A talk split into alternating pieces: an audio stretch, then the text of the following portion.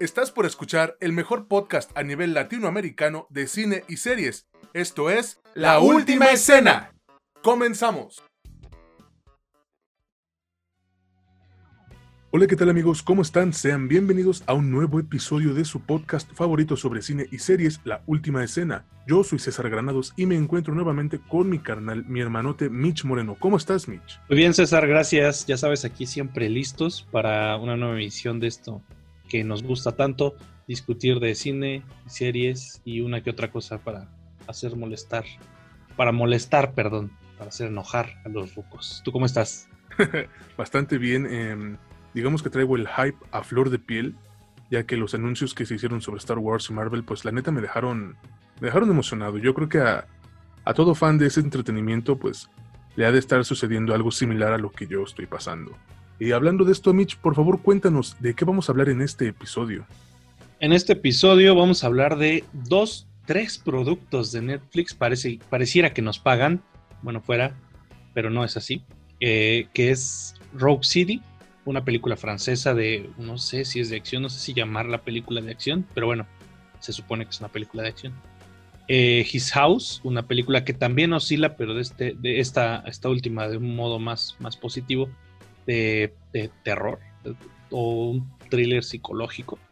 Vamos a hablar de la serie Selena, Selena, y también vamos a hablar de la actualidad, del futuro, lo que se espera. Vamos a discutir un poquito sobre el tema de el cine de superhéroes, que últimamente ha dado un poquito de qué hablar tanto en lo, de, en lo noticioso como en los memes, ¿no? La verdad es que sí, eh, como, como pudieron escuchar ustedes, es un episodio bastante entretenido el que se viene, así que ya saben, agarren la botana, tráiganse sus refrescos, sus palomitas, lo que quieran. Y recuerden que pueden escucharnos en Spotify, en Anchor y en Apple Podcast. Además, no olviden compartirlo y suscribirse, ya que eso nos ayuda muchísimo, muchísimo, muchísimo. ¿Te parece sí, si empezamos? Por favor. Sí, de verdad es que sí, muchísimas gracias. Ah, también quería comentarles, ya somos trescientos sesenta y siete seguidores en Spotify. De verdad, muchísimas gracias. Y bueno, Mitch, ¿qué te parece si empezamos con este pequeño bloque de noticias que pues la gente nos ha pedido, les gustó bastante? Sí, vamos a empezar con, con esto. Este, a ver, vamos a, no sé, ¿con, con, con, con qué empezaremos? Bueno, yo creo que, que lo primero habría que discutir algo que ya más o menos dijiste, que es, es el, el anuncio de, de este Disney, eh, ¿cómo, cómo? Investor Day. Ajá, el Investor's Day. El Investor's Day es que presentaron, bueno, una bomba, ¿no? Porque tienen bastantes productos, obviamente pueden sacar jugo de todas las licencias que poseen, pero pues las más notorias siempre van a ser las que están, bueno, las que últimamente han llevado más dinero a sus arcas, que es Star Wars y que es, y que es Marvel, ¿no? Eh, en Star Wars presentaron, pues vaya, son diez productos, si no mal recuerdo, diez, diez series, y entre series y películas hay, hay, hay de todo tipo. Eh, hay bastantes sorpresas, pero la cuestión no es tanto el producto en, en, en, en particular, sino la cantidad, ¿no? Que es, que es una apuesta bastante, bastante agresiva para, para la próxima década, ¿no? La verdad es que sí. De entrada, eh, en los productos de Star Wars anunciaron, o bueno, ya confirmaron más bien, la serie de Cassian Andor, este personaje que interpretó Diego Luna en la película Rogue One. Eh, también anunciaron una serie sobre Lando Calrissian en la cual va a reemplazar, va a repetir, perdón, su papel eh, Donald Glover, este artista que es eh, multitalentoso. También anunciaron una serie llamada The Acolyte, que al parecer va a estar enfocada en el lado oscuro, si no me estoy equivocando. Y creo que eso es algo que le faltaba a Star Wars, un poco más eh, exploración dentro de ese lado que a muchísimos les gusta. Yo, yo, yo me atrevería a decir que el lado oscuro tiene más fans que el, el, el lado oscuro, pues, ¿cómo decirlo?, brilloso o el lado bueno de la fuerza. eh, fíjate, eh, a ver, no, perdón que te, que te que lo muevo un poquito. ¿Sabes qué? A mí me, me ha parecido o me parece más atractivo el, el... No tanto porque, bueno, no hubo tantos detalles al respecto, pero me, me parece mucho más atractivo el hecho de que mencionaran que, que no todos son... Como ha asumido el fandom, este fandom del que tanto nos quejamos, el fandom de Star Wars, que no, todo el mundo ha asumido que, que son series tipo El Mandaloriano, y no es así. O sea, ellos dejaron muy claro que hay hasta animadas, ¿no? O sea, hay, hay, hay series para niños como Eh, me parece que metieron esto en a Droid Story, que se espera que sea un producto más infantil. Esto es para mí lo más, eh, digamos, lo más llamativo, ¿no? No es como que, bueno, voy a ver que esto que me funcionó bastante, esta serie que tiene muchísimo éxito, y voy a replicarlo un montón de veces. Entonces yo creo que, que lo positivo es más bien que, que su plataforma da como para empezar a tener esta clase de riesgos, ¿no? Exactamente.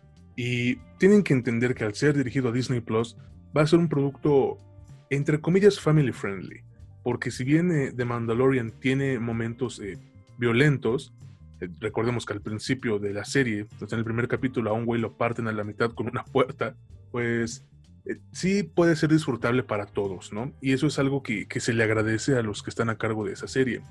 También en cuanto a Marvel, anunciaron que en Black Panther dos no va a haber un, re- un recast para la interpretación de T'Challa. Van a respetar el legado que dejó Chadwick Boseman, y eso, eso me agrada, es, esa especie de respeto, creo que siempre va a ser bien recibida. También anunciaron una tercera película de Ant-Man llamada Ant-Man and the Wasp Quantum Mania. Y bueno, esta película nos va a traer a Jonathan Majors de Lovecraft Country como Kang el Conquistador, uno de los villanos más importantes de Marvel. Fíjate que hace rato vi a, a un, pues es un pendejo, ¿no? Diciendo que este personaje no tiene relevancia, y déjame decirte, y lo voy a repetir, no podrías estar más pendejo, amigo, en serio. Porque, a ver, cuenta, o sea, dinos, explícanos. Pues Kang el Conquistador es uno de los villanos más importantes en la historia de, lo, de Marvel, o sea... Exactamente, bueno, si no lo sabes, exacto, yo repito, doy un por dos ahí, estás pendejo, ¿no? La neta, por eso no hay que hablar sin conocer. Eh, sí, es como, es como, eh, bueno, no voy a mencionar específicamente qué página, pero tal vez muchos la, la identifiquen justamente por, por el contenido que maneja, ¿no? Eh, la queja, había quejas, en serio, en serio había quejas, no lo puedo creer, pero sí. Eh, había quejas sobre que eh, iban a ver, iban a convertir a mujer a Hulk, o sea, porque iba a haber un producto dedicado a She-Hulk, un, una, un personaje que existe en los cómics pues desde los ochentas y que es la prima de Bruce Banner, que bueno, vaya, siempre ha existido. Si nos quejamos de la supuesta inclusión en esta década o en los recientes años, pues vaya, entonces la inclusión empezó por ahí hace casi cuarenta años. Entonces, eh, bueno, ya sabes, ¿no? Siempre va a haber quien se va a quejar de que algunas cosas son o no son como ellos quieren. Lamentablemente, pues estas personas eh, tienen la costumbre de opinar antes de investigar un poquito, ¿no? Como el que te estaba comentando ayer, vi en un grupo de Star Wars que puso un tipo, no lo sé, pero para mí diez series se me hace excesivo. O sea... El fandom de Star Wars llegó a un nuevo nivel de toxicidad. No se está quejando este, este infeliz porque le den series malas, sino porque les están dando más series. Esa es su queja. No mames, en serio. A veces no entiendo qué, qué tienen en la cabeza estos güeyes o qué, qué les pasó para que pues, se volvieran tan, tan, tan negativos, güey, tan cancerígenos. En serio. O sea, ¿te estás quejando porque te van a dar más producto? No mames, en serio. Neta, no mames. Bueno, eh, ¿sabes? Lo peor, lo más tóxico para mi gusto es que te quejes inclusive muchísimo antes de conocer más del producto que te van a dar. Eso para mí es lo más tóxico. Y está, exacto, güey. Está de la verga porque criticas sin conocer y eso te hace quedar como un tonto, sinceramente. No es porque yo lo diga, es porque eso sucede. Eh, oye, se están quejando porque les van a dar una serie de Ahsoka, que es uno de los personajes más queridos de Star Wars. O sea, ya la quieren hasta en la sopa. Oh, puta madre, güey. Entonces que no te den nada. Ah, no. Eh, tienen que darnos chingas a tu madre, pinche fan. Horrible, güey. Detestable. Bueno, no sé. No sé si sea... Es más, estaría bueno investigarlo ya, digámoslo así, eh, académicamente para... Como a nivel de... Voy a hacer mi tesis sobre cómo los fans están pendejos. No tan así, pero seguramente se podría, se podría muestrear qué tanto el fan más tóxico contribuye a, al consumo del producto que tanto dice que le gusta. Porque a mí la verdad es que sí me da la percepción de que los más quejum, quejumbrosos al respecto son los que menos consumen. No sé por qué me da. Sí, o sea, eh, ahora hay otra cosa, ¿no? También está, está la parte en la que yo siempre, que, que yo siempre he dicho... en las, en las nuevas adaptaciones de algo, siempre hay el que dice, no, no, no, yo no lo voy a ver, yo no, o sea, yo no participo en eso, no, yo no contribuyo, como con la adaptación de, de La Sirenita, ¿no? Le digo, sí lo vas a ver, no seas hipócrita, ¿no? Y, y dice, no, yo no, yo no, yo nada más no la veo y ya. Y cuando sale ahí la están criticando porque, ¿qué crees? Sí la fueron a ver, ¿no? También Exacto. está ese lado. Pero yo creo que lo, en el lado del fandom, tanto en, en, en lo de los superhéroes, como en, en Star Wars, como en, en, en lo que quieras, eh, el fan que más se queja de cómo el siguiente producto no está siendo como ellos quieren, es el que menos consume. Se me hace una, una reverenda pendejada, güey, pero bueno, les estamos dando mucha, mucha exposición a gente que, que no lo merece. También en cuanto a, a anuncios que se hicieron en el Investor Day, eh, Disney anunció que su película Raya and the Last Dragon, o bueno, Raya y el último dragón, llega el cinco de marzo del dos mil veintiuno a Disney Plus eh, vía acceso Premier y también a salas cinematográficas. O sea que, ya sabemos, le están apostando directamente a, al streaming y está bien. Eh, va, a ser una, va a salir una serie sobre Baymax, este personaje tan adorable de Big Hero seis, eh, Grandes Héroes. Una nueva serie, Zootopia Plus se llama, que está basada obviamente en la película Zootopia y llega en el dos mil veintidós, si no me equivoco, en la primavera. También una, una serie llamada Tiana, basada en La Princesa y la Rana, para el dos mil veintitrés. Eh, una especie de comedia musical hecha serie de Moana. Eh, Encanto, una nueva película que se, al parecer está basada en Colombia, con la música escrita por Lin-Manuel Miranda, está en desarrollo. Vieron que Coco pegó, vieron que los latinos sí tenemos varo para gastar. Dijeron, pues sí. Chinga su madre. A, al parecer tiene algunas influencias de el escritor eh, Gabriel García Márquez y, y su realismo mágico, por ahí parece que va. Eh, esperaremos el producto para juzgarlo, pero bueno, todo luce bastante bien, son buenos haciendo las cosas. Y, y ahora hablemos... Miranda, eh, no, sí, sobre, sí, sí, sobre todo. Eh, Ahora hablemos de este, este personaje que hablábamos ya hace, hace un rato, de, de Shia LaBeouf. Cuéntanos qué pasó con este tipo. Uf. Bueno, pues es una noticia un poco trágica. Y la cosa es que el viernes, o sea, ayer, una demanda fue presentada por su exnovia, F K A Twigs, eh, en contra pues de este actor y director. En la demanda lo acusa de maltrato y abuso psicológico, además de contagiarla de una enfermedad venérea que no fue revelada. Aunque los representantes del señor eh, LaBeouf se negaron a dar una declaración, sí prepararon una carta donde se lee, y cito, aunque no todas las acusaciones son ciertas, él necesita aceptar la responsabilidad por las cosas que ha hecho. Eh, eso es todo lo que tenemos sobre esta noticia. Eh, a ver qué pasa con este nuevo asunto para Shia LaBeouf. El tipo le gusta... Pues no sé, no es creo que le guste, güey, pero tiene un, tiene un pequeño, pues una pequeña atracción para meterse en pedos, ¿no? Pues mira, era una... La verdad, para quien no lo ubique, seguramente lo van a ubicar como la estrella que inauguró esta serie que se después, después se volvió bastante infame, Transformers, junto con Megan Fox. Eh, la mayoría lo va a ubicar ahí. Este, eh, esta persona, bueno, era una... En su momento fue una gran promesa de, de, de Hollywood, o sea, no es mal actor, no fue mal actor, no, no sé hasta qué punto le sigan dando trabajo, pero ha estado de escándalo en escándalo, ha tenido problemas bastante, pues, graves, por decirlo de alguna manera, que siempre rondan por ese tipo de cosas, entre el abuso, entre el, el abuso de, de, pues, bueno, de, pues, de alcohol, eh, o con sus parejas o con personas cercanas. Ah, ya veremos en qué acaba todo esto. Solo es este. Para mí, solo es como uno más del montón de gente que está en Hollywood que tiene ese tipo de problemas porque al parecer se sienten inmunes a tener problemas psicológicos y no creen que necesiten ir a terapia. Pero bueno, no, no le dediquemos más tiempo. Vayamos a, pues, a lo que sigue, ¿no, César? Así es. Tú mencionabas hace un momento cómo las nuevas adaptaciones no le gustan a, a los rucos y esto que voy a decir les va, les va a calar aún más.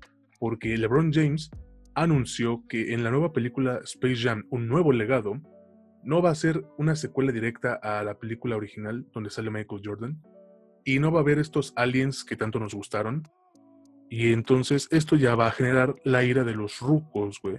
Van a empezar a decir, no, que esta pinche película horrible no la voy a ir a ver. No mames, señor, neta, no mames. Todos sabemos que van a estar ahí sentados viendo cómo... Pues sí, güey, o sea, es la neta. ¿no? Eh, sí, esa es la verdad. Como siempre, va a haber quien se queje, va a haber muchos rucos quejándose de que en sus tiempos las cosas eran distintas. No podría importarnos menos, lo mejor es sentarse y disfrutar lo que nos envían o lo que nos dan y criticarlo cuando salga, ¿no? Ahora pues vayamos, ahora sí, eh, a lo que normalmente hacemos, que es hablar de cine y de series y de otro, uno que otro tema, ¿no, César? Este, yo creo que sería bueno empezar esta vez por eh, la película francesa que se llama Rogue City. Eh, esta película que es, bueno, dicen que es de acción. Pero a ver, cuéntanos un poco los datos técnicos de esto, ¿no, César? De acuerdo, pues yo creo que Netflix no se detiene en cuanto a darnos contenido. Y en esta ocasión hubiese deseado que sí se hubieran detenido, ya que sus exploraciones dentro del cine francés han sido más erróneas de lo que yo esperaba. Y para muestra, este churro de película, el cual es dirigido por Olivier Marchal y pues tiene un elenco el cual sinceramente no vale la pena ni tengo intención alguna de mencionar, salvo quizás el talentoso Jean Reno. A ver, eh, Mitch, cuéntanos por favor de qué trata esta película. Eh, puta, güey, creo que ni el director sabe exactamente de qué se trata, güey. Pero bueno, vamos a tratar de explicar de qué se trata. Hay un escuadrón en, en una unidad, digámoslo así, de élite de policía en, en, en Francia, específicamente en Marsella. Este, esta unidad es la clásica, la cliché de, de este, policías, como dirían los gringos en, el intraducible, en la intraducible palabra rogue, o algo así como pues, rebeldes, o lo, el clásico policía que pues es, es efectivo, pero no sigue muchas reglas, es medio pues rudo, sucio, cosas así. No sucio en, en que no se bañe, güey, sino en su manera de trabajar. Este, ese escuadrón está liderado por un tipo y, y, este, y por el otro lado está... El, el, el tipo que es, ya lleva muchos años en la policía, pero pues es, es corrupto y, y les cambian al jefe y este jefe supuestamente pues es como intachable. Eh, a lo largo de la trama vamos pues develando que las cosas no son como esperábamos al principio. Francamente en, en, en, en, en el largo de toda la película uno no alcanza a adivinar hasta ya bien avanzado de el tiempo que recorres viendo esto, pues exactamente, bueno, no ni exactamente, nunca llegas a saber exactamente qué era lo que quería mostrar el director, pero pues nada es lo que parece al principio. Eh, se hace un cagadero ahí de, de cosas entre que los narcos, la corrupción, las mafias, las intrigas. Es difícil, digamos, contarla eh, en rasgos generales la historia, porque como les digo, creo que ni el director sabía exactamente qué era lo que quería contar. Te doy la razón, carnal, la neta, eh... Sí, sí peca esta película de ser mal en ese sentido, pero mira, la ficción criminal siempre ha sido interesante debido a esa línea difusa entre los policías corruptos y los criminales a los que se supone que persiguen. Y bueno, esta nueva película, Rogue City, o su nombre original, Bronx, pisotea este concepto. ¿Por qué? Porque postula que la corrupción es omnipresente y vivimos en un mundo brutal y desesperado del que no hay escapatoria.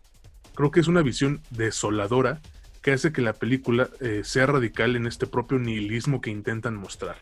De por sí, creo que Rogue City no tiene ni un buen inicio, ya que utiliza de manera errónea el mostrarnos el destino de un personaje para después pasar a una pantalla a oscuras con la frase tres semanas antes. Creo que son pocos los trabajos que, que son efectivos cuando usan este recurso narrativo. Esta película pues no es uno de esos trabajos, falla totalmente. Eh, ¿cómo, ¿Cómo ponerlo? Mira, en el guión, en teoría, la película tiene policías muertos, guerras de pandillas, infidelidades románticas, cuestiones a la moral propia. O sea, tenemos de todo, cabrón. Y aún así, aquí me tenías eh, tallándome los ojos para no quedarme dormido, cabrón.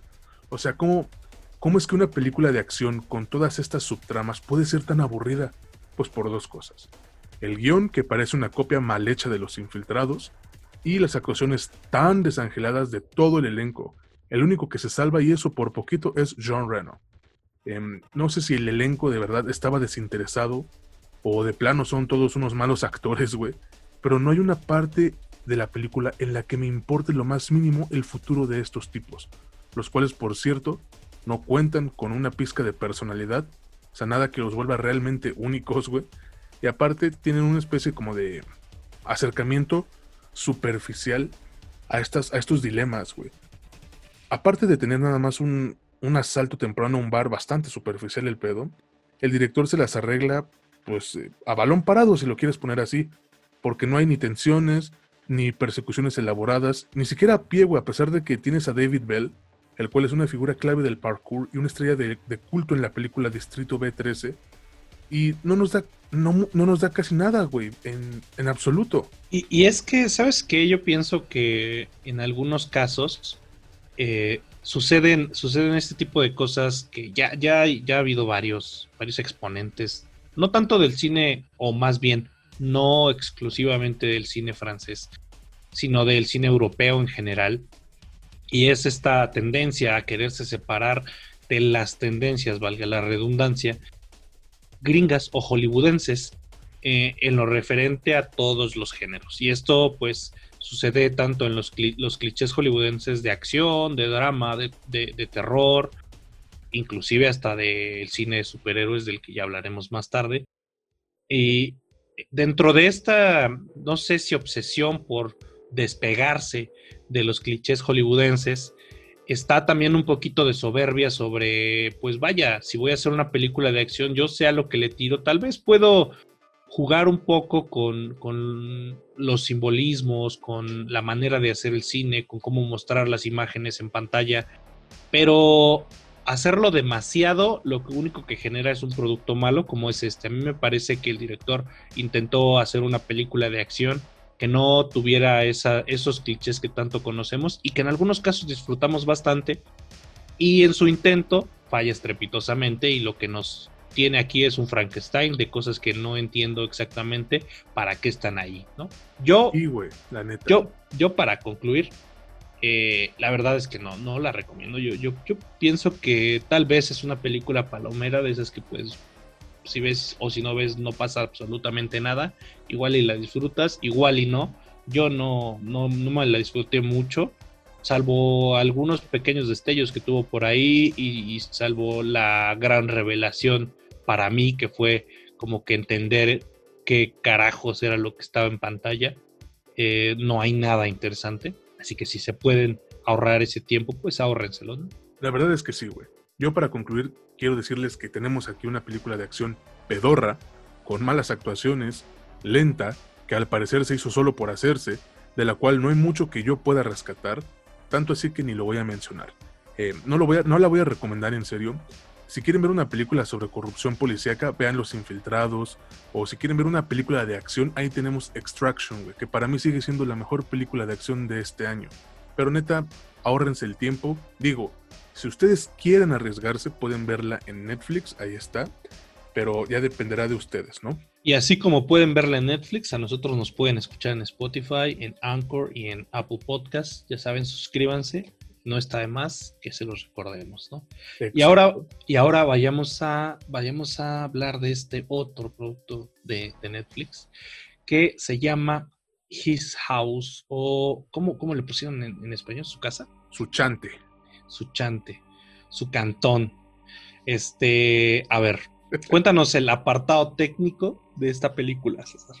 Claro, bueno, debo, déjame decirte que Netflix, eh, defendiendo su posición como el servicio de streaming número uno, no porque sea el mejor, sino es el que más se usa, nos da una nueva película que, si bien está o parece estar enfocada en el género de terror, su historia la elevó a un plano totalmente diferente.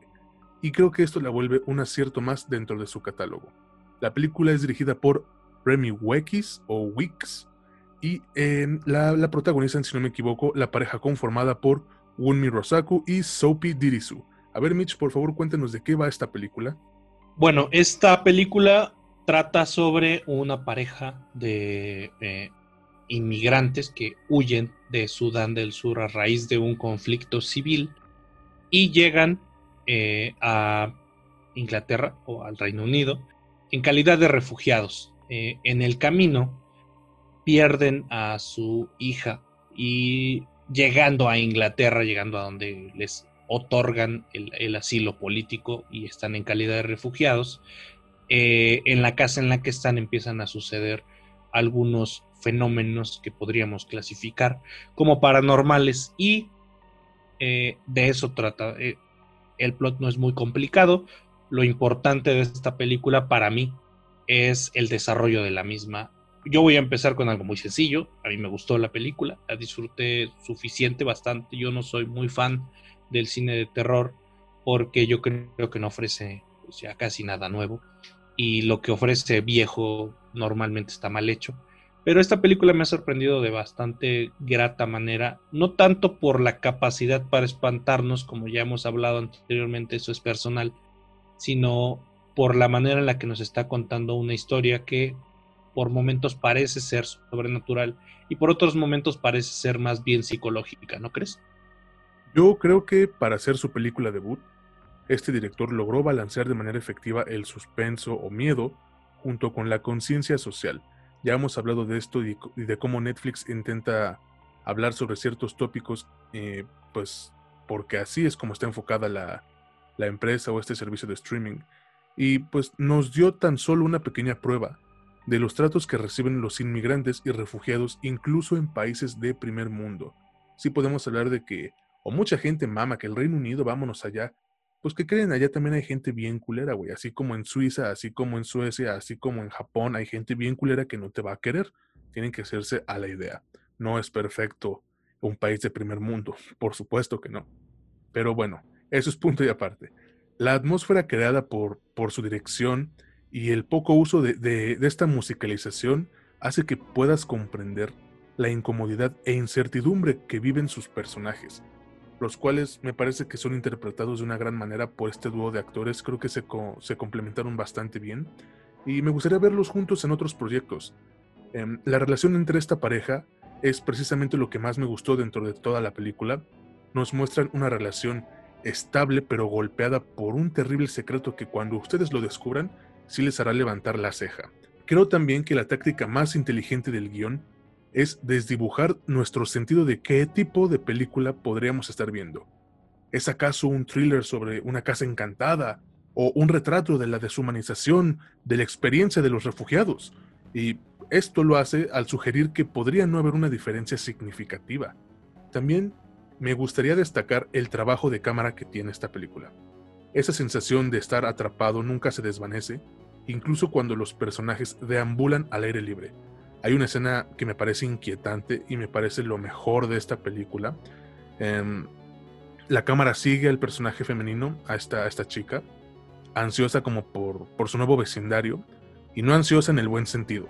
Más bien aquí pareciera estar caminando sobre un laberinto de edificios monótonos que están todos iguales, llenos de basura, y esto la conduce a un desconcertante encuentro con jóvenes que la someten a burlas e insultos xenófobos. Y, y fíjate que esta, esta oscilación, que aquí es bastante positiva, no así como en Rogue City, entre géneros, te hace, te hace pensar eh, de modo, para mí, positivo, sobre lo que estás viendo en pantalla. El que te hagan tener esta cierta curiosidad sobre, oye, vaya, estoy viendo un fenómeno paranormal, hay una cuestión metafísica aquí, o es tal vez solamente la muestra del conflicto interno que tienen unas personas que han sido sometidas a un estrés inimaginable al tener que huir de su país y en el trayecto vi- vivir una tra- tragedia, ¿no? Eh, para mí, la película lleva bastante bien de la mano los géneros que está explorando, y hacia el final de la película eh, que, que, que podemos finalmente ver luces sobre las razones que llevan a estas personas a tener tanto las posibles experiencias eh, paranormales como los conflictos que los aquejan. eh, se lleva se, se lleva muy bien eh, la dirección, la conducción, los tiempos, todo, las interpretaciones, para que en un final nosotros entendamos lo que queramos entender, pero No, no así como en un final abierto, sino para que los simbolismos, lo que nos están mostrando en la pantalla, encuentre, encuentre su conclusión en nosotros. Eso es lo que yo, lo que yo rescataría y lo que yo, bueno, rescataría, lo que yo apuntaría dentro de un producto que a mí, en lo personal, me ha gustado bastante. Fíjate, eh, aquí voy a, voy a estar en desacuerdo con muchos, y a lo mejor incluso contigo, pero creo que el problema que tiene esta película es el ritmo, ya que le toma casi una hora, güey, llevarnos a lo que realmente busca contarnos. Por momentos, esto podría considerarla como tediosa, debido a, a pues precisamente el hecho de que se tardan un chingo. Tampoco la beneficia mucho que los jump scares que utiliza puedo, pueden ser detectados a kilómetros de distancia, pero no crean que no vale la pena esperar. Yo hace un momento decía que lo mejor de la película fue esta escena con la chica que va caminando sobre el vecindario. Me retracto. El tercer acto de His House es lo mejor de toda la película. Cuenta con unos momentos poderosos, emotivos e incluso tristes que, si hubieran sido utilizados en la misma película, pero creada para otro género, quizás podría colarse en alguna que otra premiación. Y fíjense, digo esto porque podría parecer una simple película de terror de clase B, pero escondida detrás de los jumpscares y de los monstruos, yace una película sobre la pérdida, la culpa y los estragos tan devastadores que deja la guerra. O sea, vamos, güey, incluso el, el monstruo funciona como una metáfora sobre dichos tópicos y sobre cómo debes dejar ir, ¿no? Esta frase que dicen mucho en inglés de "you have to let go". Para concluir, yo creo que es eh, una película interesante, bien actuada, con pocos errores destacables, que salta entre géneros de manera no muy limpia y con un mensaje bastante fuerte mientras intenta robarnos uno que otro susto. Sí la recomiendo. ¿Por qué? Porque ver cine de este tipo nunca está de más, sobre todo cuando nuestros propios paisanos viven situaciones similares tratando de buscar una mejor vida. Claro, o sea, sin fantasmas ni demonios. Y me refiero precisamente a tanto México como pues, los paisanos latinoamericanos, ¿no? Así es. Eh, sí es, son, para mí es una, una manera bastante positiva de mostrar algunas de las cosas que en mayor o menor medida viven nuestros paisanos o nuestros eh, amigos, hermanos latinoamericanos en sus eh, odiseas por migrar a otros, a otros lugares que imaginan bastante mejores que, que en donde están y que a veces no, no necesariamente son como lo esperaban. Yo pues igual concluyo, es, es para mí una película recomendable, bastante entretenida, buena y, y bien realizada. Y ahora... Ahora vamos a hablar de algo que creo que todos conocen, no a todos les habrá interesado, pero creo que todo mundo habrá, habrá escuchado de la reina del Tex-Mex, ¿no? Sí, precisamente estamos hablando de Selena Quintanilla, quien ya llegó con nueva serie en Netflix, y yo más bien quisiera decir que esta serie deberían haberla llamado El Papá de Selena, la serie, porque neta, qué pinche decepción, güey. Qué pinche es, decepción con esta serie. El, yo, yo creo que la serie debería llamarse La Familia de Selena y por ahí Selena. La serie, porque, mira, güey, eh, se ha hablado mucho. Yo creo que habría que destacar a esta, a la actriz principal que todos conocemos por el Manual de Supervivencia de Ned, o por The Walking Dead, me parece. Sí. Este, esta Cristian Serratos. Y ya, o sea, no, no, no metería a nadie más. Pero, pero fuera del apartado técnico, quien produce es, es Suzette Quintanilla, es la hermana. Eh, se nota, y siempre se habló de esto, de que la, la familia de Selena vivió de Selena, o sea, así de simple, no, no, no fueron personas especialmente productivas para la sociedad, y a pesar de que algunos desarrollaron alguna suerte de talentos artísticos o para los medios, como el hermano eh, A B Quintanilla, Eh, en sí, la familia jamás hizo nada especialmente productivo, salvo explotar a los niños y después explotar a Selena. Y parece ser que la serie, pues, no sé si en, a, en alguna especie de redención o involuntariamente siguieron haciéndolo, magnificaron lo que hicieron ellos en la vida de Selena y minimizaron la parte que ella hizo, ¿no? Que es básicamente, pues, casi todo, ¿no? Entonces sale una serie que sí nos muestra muy poco sobre ella, ella como tal, y trata de echar un poquito más de luces o reflectores a los actores secundarios de un personaje que para nosotros, los mexicanos, y para muchísimas personas, pues es totalmente protagonista, que es Selena, ¿no? Güey, es que voy de nuevo. ¿Cómo, cómo llamas a tu serie Selena y la dejas relegada a un segundo plano? O sea, estamos hablando de Selena Quintanilla, güey. No es Flor Amargo, cabrón. O sea, no, no es, no es cualquier persona. Se parece, pero no. O sea, no es, no es cualquier persona, cabrón, que puedas agarrar y decir, ah, mira. No, güey, o sea, es quizás uno de los ídolos más grandes que tiene la cultura mexicana, güey. A pesar de que ella sea precisamente conocida por el Tex-Mex, pero México la adoptó como suya, güey. Sí, eh, sí, claro. No, no creo que una serie como esta... Eh, no creo que Selena se merezca una serie como esta, güey. Porque a pesar de que dizque intenta meterse más profundo en la vida y la muerte trágica de, de la cantante, se enfoca más en la familia, precisamente, que en la cantante misma. La... la ¿cómo, cómo decirlo? La retratan como una, una... un personaje bidimensional. Y nada más es eso, güey. O sea, la serie se enfoca sobre todo en el papá. Ah, muchos me, me, me dirán, es que se roba la serie. No, güey, es que la serie le enfocaron en él. O sea, ese es el problema de esta serie, el mayor problema, güey. La falta de, de enfoque en Selena, cabrón. Voy a repetirlo. Se llama, la pinche serie se llama Selena, güey. O sea, ¿cómo quieres entonces que la gente no se empute? O sea, voy a hacer entonces una serie sobre Darth Vader y no lo voy a sacar, güey.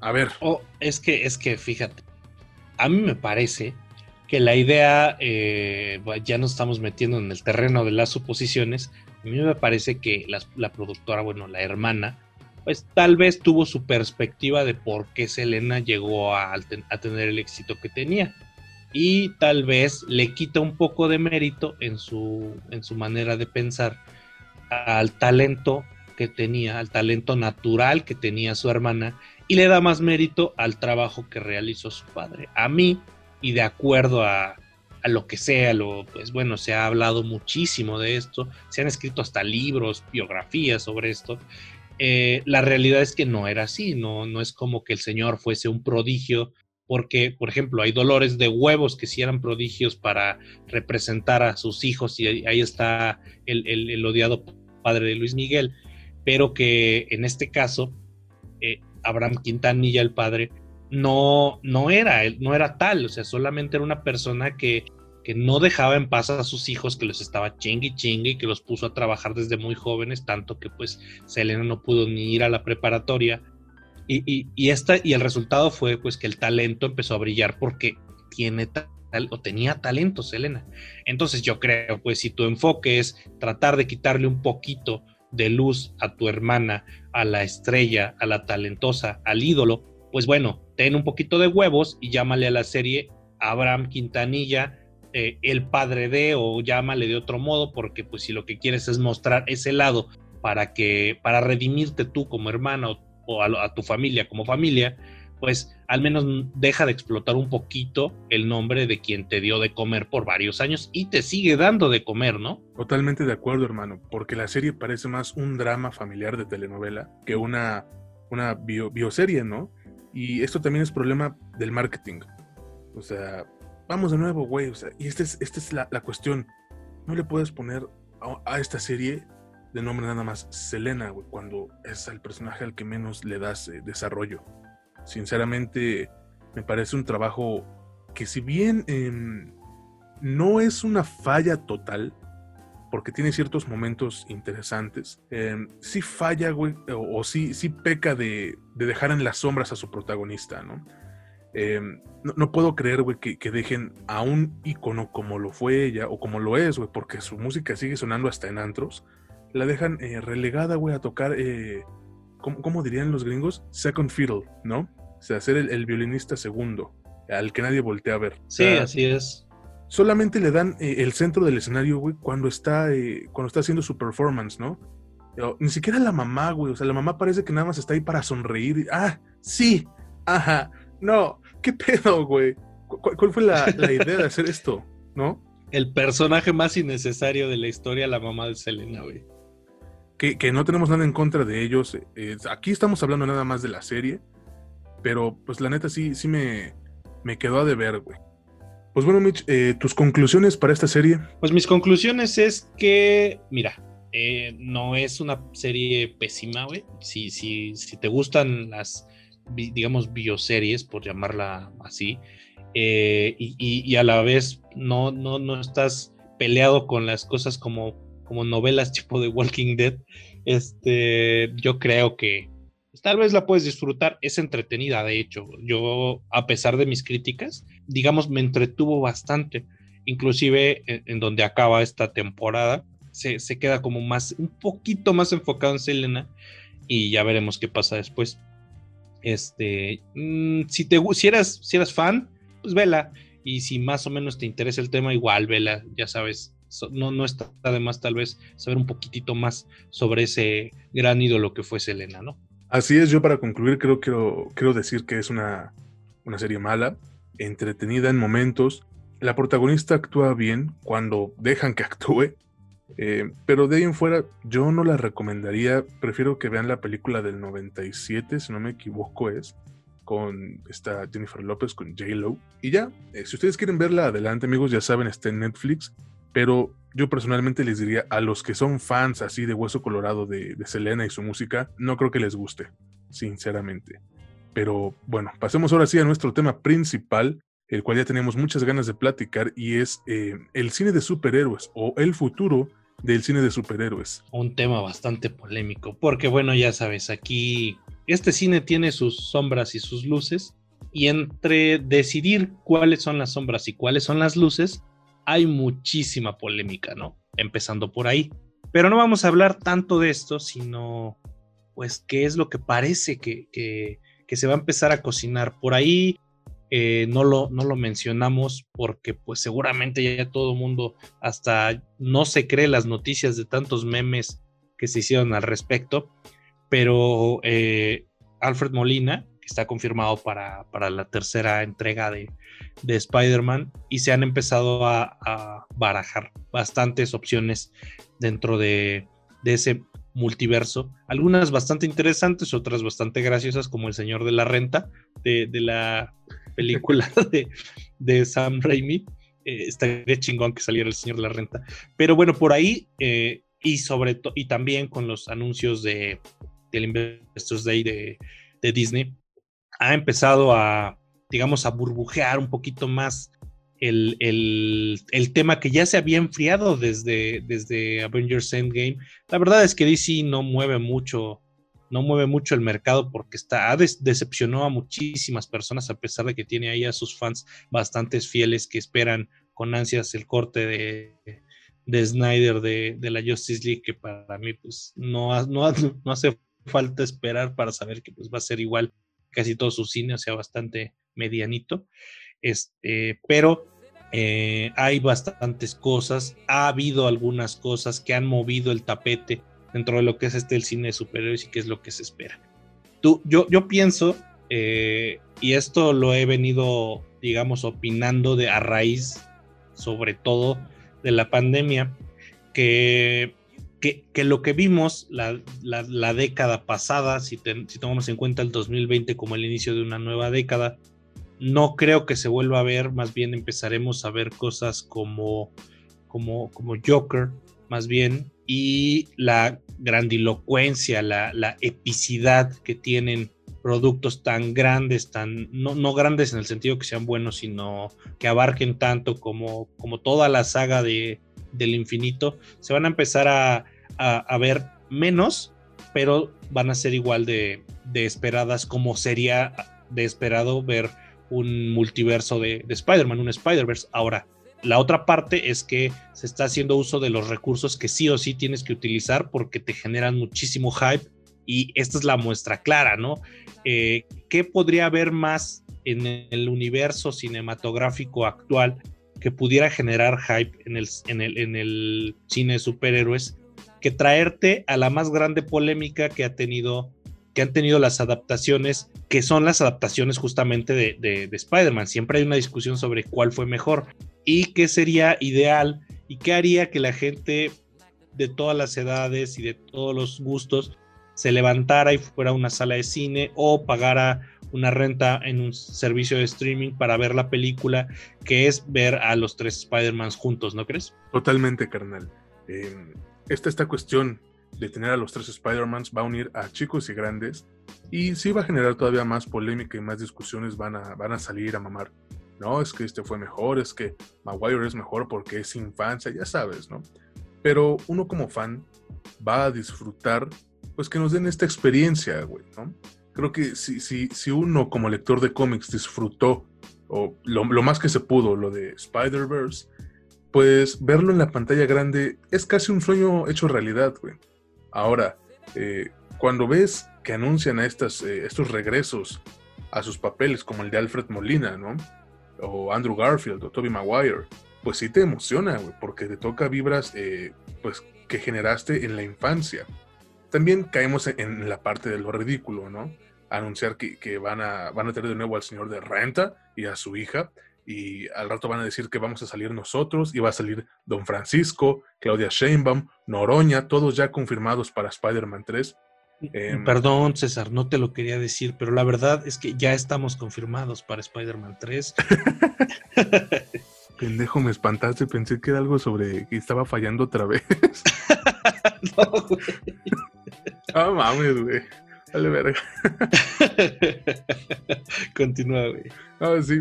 Eh, pues mira, yo, yo el futuro de, de los superhéroes, güey, lo veo gris de momento, ¿no?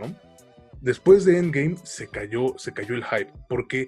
Porque es algo que, sí, no lo fuiste construyendo, obviamente, eh, desde hace diez años. Empezaste con Iron Man y eso... Eh, de alguna manera cimentó las bases de lo que acabó, de lo que acabamos viendo en Endgame, pero dudo mucho que esperaran tal éxito desde esta película, desde Iron Man. Entonces, pues digamos que sí, le fuiste dando eh, una construcción adecuada y entonces generas emoción en todos. Dices, esto es el capítulo final. Aquí se acaba todo, ¿no? Desde el pinche nombre, Endgame, juego final. Eh, llegas... La ves, disfrutas, terminas, y tú como fan te quedas diciendo, ¿y ahora qué? ¿Qué más? ¿Cómo, con, cómo continúo con mi vida? Es lo que sucedió, o lo que sucede con, la, con, con series que sigues a lo largo de los años, y que finalmente terminan, terminen bien o terminen mal. Una vez que las terminas, dices, bueno, ¿y ahora, y ahora qué chingados? Para bien o para mal, eh, Marvel, nos guste o no, creó un ambiente de hype continuo que nos llevó de la mano desde Iron Man, principalmente desde Iron Man, aunque pues está la de Incredible Hulk, dentro del M C U, pero empieza ahí. Nos fue llevando de la mano hacia un hype que fue increciendo, ¿no? O sea, cada vez esperabas más y más y más la conclusión de todo lo que se iba sumando, y después llegaba Thor, después llegó el Capitán América, y después... Y, y después este, se juntan los Avengers y después empezaron a, a crearse otros hilos por otro lado, como, pues como los Guardianes de la Galaxia, ¿no? Principalmente eh, el Doctor Strange, se suma Spider-Man, eh, empiezan a salir, salir, salir cosas, que se empieza a hacer más y más y más grande, y tú dices, bueno, ¿cómo va a acabar esto? Finalmente termina la saga del infinito y, como tú dices, el futuro parece un poquito gris, pero sobre todo porque eh, eh, la mayoría... Tal vez no lo ha reflexionado mucho porque pues no es como que todo el mundo ande pensando en eso. Pero a mí, a mi parecer, eh, cuando sucede esto, cuando el año pasado sale, sale Endgame y, y, y llega, digamos, a una conclusión, la mayoría de las personas todavía esperaban, pues, ¿qué seguía? ¿Qué sigue? Para mal, eh, para este sector, la pandemia vino a frenar ese hype que se tenía y vino a, digamos, cortarlo de tajo. No sé si tú has notado, yo lo he notado bastante, que ese hype te, fue un hueco que tenía que ser llenado y lo han empezado a llenar otros productos que ahora espera la gente, que si bien siempre los pudo haber esperado y siempre los habría esperado, en, en este momento tienen, tienen mucha más expectativa que si hubiese ya eh, avanzado la siguiente fase de, del universo cinematográfico de Marvel, como, como por ejemplo eh, Godzilla versus. Kong, eh, Dune, por, por, por, por poner otro, otro de los ejemplos, las cosas que ha estado eh, anunciando Disney Plus, eh, The Mandalorian, eh, esos huecos que dejó, que dejó Marvel al tras Endgame se han empezado a llenar con otras cosas.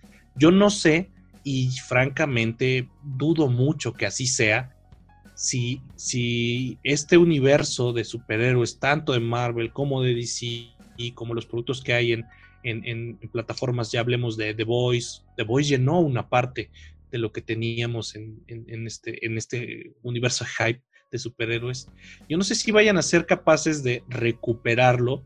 Para mí va a ser muy difícil, si no es que casi imposible, pues una vez que una ola eh, desciende, es muy complicado volverla a levantar. Y es complicado levantarla solo si eres quien la provocó. Hablabas tú de The Voice. Eh, The Voice llegó para quedarse, güey. Y esta serie le abrió, de alguna manera, la puerta a otros productos más, eh, o bueno, menos reconocidos, por no decir indies, sobre superhéroes.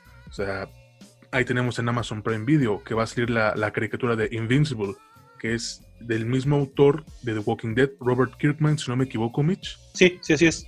Ajá, este, este es uno de los mejores cómics contemporáneos sobre superhéroes. O sea, así, muchos lo han dicho que es, aunque suene mamador, eh, la carta de amor a los cómics por parte de Robert Kirkman.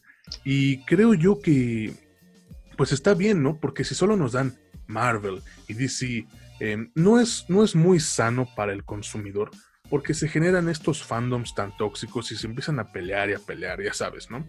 Eh, Pero que nos den estas opciones alternativas está muy chido, güey. Antes teníamos, eh, quizás Watchmen ya los compraron para D C, ni pedo, ¿no? Pero pueden darse más historias, cabrón. O sea, yo personalmente les recomiendo que lean Invincible. Me parece un trabajo muy, muy bueno. Se toma su tiempo para, para, ¿cómo decirlo? Para generar interés, pero no pasa de seis episodios, de seis capítulos en los cómics. Neta, es, es muy, muy bueno. Y ver que lo van a llevar, que, que, a, que lo van a llevar al servicio de streaming que va a hacer caricatura, pues está chido, güey, porque están viendo, están viendo que, que el hype del superhéroe todavía tiene que dar, ¿no? Pero el chiste es no abusar de estas dos compañías eh, enormes, porque sí son, son enormes, tanto Marvel como D C, y más que no abusar, darles un buen enfoque, güey. Sabemos que el problema que tuvo D C Comics, o bueno, creando su universo cinematográfico, perdónenme, pero fue un cagadero. Quisieron hacer lo que Marvel hizo en diez años, ellos lo quisieron hacer en tres. Así no es la, así no es el pedo, neta, perdónenme. Pero, pues, si tú le das un buen enfoque, güey, tienes la posibilidad de crear algo que incluso pudiese superar a dicho universo, güey. O sea, tienes a Batman, güey. Tienes a la Liga de la Justicia, no, no, no es como decir... Tienes al Chapulín Colorado, o sea, tienes héroes. Tienes a los héroes más grandes de toda la historia, güey, porque pues sí son los más viejos aparte, son, y son los que son más reconocidos, güey, quien no conoce a Batman, ¿no? Por ejemplo. Uh-huh, exacto, o sea, ¿cómo es posible que Shazam sea probablemente la mejor película de todo tu universo? La cual, sí, a mí me gustó muchísimo, creo que sí, es precisamente la mejor, pero se siente arrancada de la biblioteca Marvel, ¿no? Tiene estos tintes de comedia que están bien y precisamente no necesitan esta, esta pendejada de, ay, es que mis películas son más serias, salvan a Marta, no mames, o sea, por favor, so, son cómics, güey. O sea, si quieres tú ver películas serias, ponte a ver documentales sobre la guerra, nada más. Pues sí, este, fíjate, yo pienso, yo pienso que, que el cine de superhéroes abrió las puertas a, a muchos productos que francamente no, no hubiésemos visto de no haber sido por, por Marvel, a pesar de todo el hate que, que, que se le puede tirar, sobre todo entre la familia, si llamamos, no, yo no le podría llamar familia, bueno, sí, porque entre familia también hay gente bien culera, este, la familia cinéfila que, del mundo, ¿no?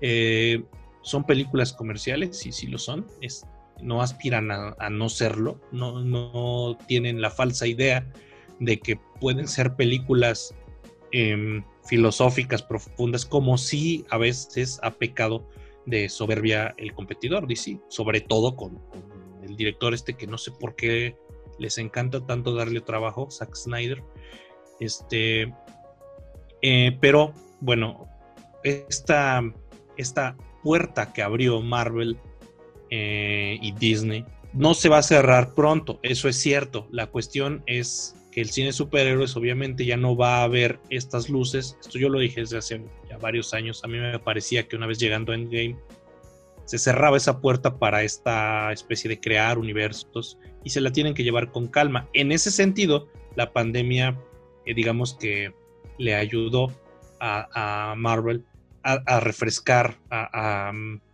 digamos, calmar las aguas para poder empezar de nuevo, tranquilos, lentos, hasta que en unos cuantos años otra vez la gente recupere ese interés y ese hype por ese tipo de producto. Pero volviendo a lo de a, a lo que hizo posible, pues como bien mencionas, eh, vienen cosas que ya están más en el lado indie que en el lado, digámoslo así, blockbuster de los propios cómics.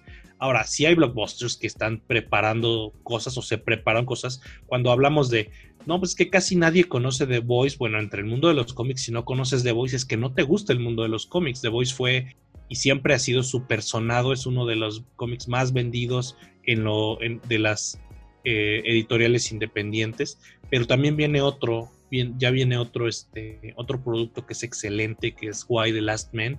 Lo anunciaron para Hulu, eh, D F X. Y bueno, esta serie de setenta y dos, eh, setenta y dos números que se podría resumir, si lo extiendes mucho, se podría resumir en unas cuatro o cinco temporadas, eh, es uno de los mejores cómics, no solo de, de, de esa editorial, sino de la historia. Es considerado uno de los mejores cómics de la historia. También The Voice, de hecho, está dentro de esos. Este... Yo, yo la verdad es que quisiera que se abriera tanto a lo indie como que para que pudiéramos ver eh, una adaptación de saga de, del, mismo, del mismo autor que hizo The Why the Last Man. Tal vez dependa del éxito de Why the Last Man el que se abran ya otras cuestiones, porque miren, la mayoría de las personas que no leen cómics, no es que sea malo no leerlos, no, no hay problema, pero quienes no los leen generalmente piensan que los cómics tratan o versan únicamente de superhéroes, o sea, solamente de gente con poderes y, y que se dan en la madre y, que, y ya, eso es todo lo que hay en los cómics. Y la verdad es que no, hay mucho, muchas cosas. Y por ejemplo, eh, el abrirse a que series largas, grandes y famosas de los cómics como Why the Last Man, que ya no trata como tal de, de superhéroes, otros cómics que mucha gente no sabe que son cómics, pues es The Walking Dead. El mismo autor de Why the Last Man hizo otro cómic que es uno de los mejores de la historia también, que se llama Saga, pero ese va más parecido a algo como Star Wars. Y yo no sé si, si, si, si alcance lo, la, esa ola que creó, que creó Marvel como para expandirse suficiente hasta explorar en territorios como ese. Estaría muy cabrón, ¿no? Porque hay que entender que el que va al cine es un fan más casual, ¿no? Eh, en general, o sea, sí habemos cinéfilos y la chingada, pero el que va al cine, en su mayoría, no busca una historia que la deje con un mensaje nihilista o existencialista, va a entretenerse, va a divertirse y ya. Entonces, eh, de alguna manera, este público se está trasladando a, al nicho de las series, ¿no? Que buscan, eh, que buscan precisamente algo para entretenerse o chingárselo de un, de un putazo en un día, ¿no? Yo espero, yo espero de verdad que estos, estos productos tengan una adaptación adecuada, güey. Eh, y que de alguna manera le compitan tanto a D C como a Marvel. Porque sí han monopolizado esta industria, güey. Eh, por ejemplo, tenemos eh, WandaVision, Loki, eh, Falcon y Winter Soldier, eh, What If. Y de D C, pues no sé qué se haya anunciado, pero se vienen series también. O sea, Harley Quinn, la, la serie animada que está, está buena, la verdad. Sí, sí se me hace bastante entretenida. Um, estos dos han, han monopolizado, como dije anteriormente, este mercado, y el hecho de que dichas, eh, dichas historias se vayan abriendo su propio camino, pues me parece algo bastante alentador, porque no nada más nos da a nosotros como consumidores la idea de que hay más producto, sino a ti como artista independiente, como artista que va empezando, te da la idea de que tú puedes crear tu propio camino. Y eso se me hace poquísima madre, güey. Pues, pues sí, este, bueno, aquí yo quisiera ya este, concluir con esto. Uh-huh. Mi, mi, mi, mis expectativas sobre el cine de superhéroes, sobre el cine y series de superhéroes, son, como tú bien dijiste, son un poquito grises. Yo creo, tristemente, que dentro de este grisáceo eh, ambiente o panorama, al que le fue peor, pues fue a D C, porque ni llegó a tiempo, ni está a tiempo, y parece que quiere animarse a hacer cosas a destiempo. Eh, a quien le fue mejor, pues fue el que sacó más dinero. Pero eh, yo sí espero que en los próximos años, empezando el próximo año, veamos un poquito de luces, sobre todo cuando ya eh, se empiecen a mostrar estos productos que ya hemos estado esperando y que, han fren- y que la pandemia frenó un poquito, como, como Black Widow, como WandaVision, por ejemplo. Que nos arrojen como luces sobre, pues, qué esperar, por dónde ir, hacia dónde se va a dirigir ya la estrategia ejecutiva, mercadológica y sobre todo de contenido de estos productos que nos dieron tanto durante la, durante la década pasada. Y es que es eso, creo que es tanto WandaVision como Black Widow van a ser fundamentales para reenganchar o reconectar a la audiencia, porque sí, puedes anunciar que Christian Bale va a ser Gore, el carnicero de dioses. Puedes anunciar que Mahershala Ali va a ser Blade y lo que quieras. Pero necesitas conectar de nuevo con tu público, ya dándoles el producto. Lo más cercano que tenemos ahorita es WandaVision, quince de enero, si no me equivoco. Eh, yo espero, güey, neta, yo espero que sea una buena serie. Se ve interesante, se ve muy light en comparación a lo que nos habían prometido o a, la que no, o a lo que nosotros estábamos especulando que iba a ser. Pero... pues es eso, ¿no? Sí se ve grisáceo, el, como tú dices, el panorama a futuro de, de este cine de superhéroes que ya está un poquito gastado y luego lo explicaremos en otro episodio. Pero hay que tener fe, ¿no? Como la tuvo Vin Diesel al caer en el, en el parabrisas de su carro. Hay que tenerles fe. Sí, claro, y no solo para los que disfrutamos Marvel. Eh, y yo también, pues, me gustaría poder disfrutar más eh, D C y los que disfrutan lo independiente. Eh, pues que tengamos un poquito de fe y esperemos que empezando el próximo año tengamos muchos mejores productos para poder seguir discutiendo sobre ellos, ¿no? Sin duda, mi hermano, tienes razón, esperemos y como dije, hay que tener fe. Eh, hemos llegado al final de este episodio. Quiero mandarle un saludo especial a mi amigo Miguel Salas, allá por, por Querétaro. Eh, gracias por escucharnos, carnal, neta, eres una persona muy, muy chingona. Y también agradecerle a todos y cada uno de las personas que nos escuchan con continuidad o aunque escuchen un episodio al mes. No hay pedo, créanme que eso se los agradezco de una manera increíble. ¿Tú, Michel, también un, un, un saludo el de cada semana a mi arquitecta favorita, Daniela Calderón, que siempre nos escucha y que a veces la hacemos enojar porque pues no, no, no, este, no pensamos exactamente como ella, algo que es totalmente comprensible y normal. Esto... Este, las opiniones son como el arco iris, ¿no? Hay muchos colores. Este, y también, como di, bien dijo César, agradecer a todas las personas que, que nos escuchan y que nos siguen, que nos comparten, eh, que nos discuten inclusive nuestros memes y nuestras publicaciones en la página de Facebook. Eh, sin ustedes, pues obviamente esto no, esto no sería posible. Ya saben, no olviden suscribirse, darle like, este, compartir. Y pues con eso concluimos por, por hoy, ¿no? Así es, amigos. De nuevo les agradezco muchísimo. Les recordamos que estamos en Spotify, en Apple Podcast y en Anchor.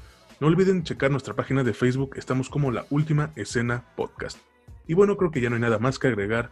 Nos despedimos, fue un buen episodio y nos estaremos escuchando la próxima semana, si Dios quiere, o bueno, la entidad en la que ustedes crean, neta, me vale verga. Ya la saben. Eh, no nos pidan que hablemos del Padrino, ya estamos hasta la madre, por favor. Y... ¿En serio? Ya, sí, bueno. Sí. O sea, ¿quieres que hablemos del Padrino? Pues no, ya. No, no, no, no eso no. no va a ser, güey. No va a ser posible ahorita. Bueno, esto es todo, amigos. Les agradezco de nuevo. Mi nombre es César Granados y estuve con mi amigo Mitch Moreno. Que pasen un excelente día, tarde, noche y felices fiestas. Hasta la próxima.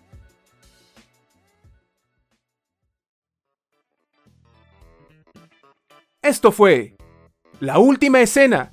Escúchanos la próxima semana y entérate de más noticias y opiniones sobre el séptimo arte y tus series favoritas. La Última Escena.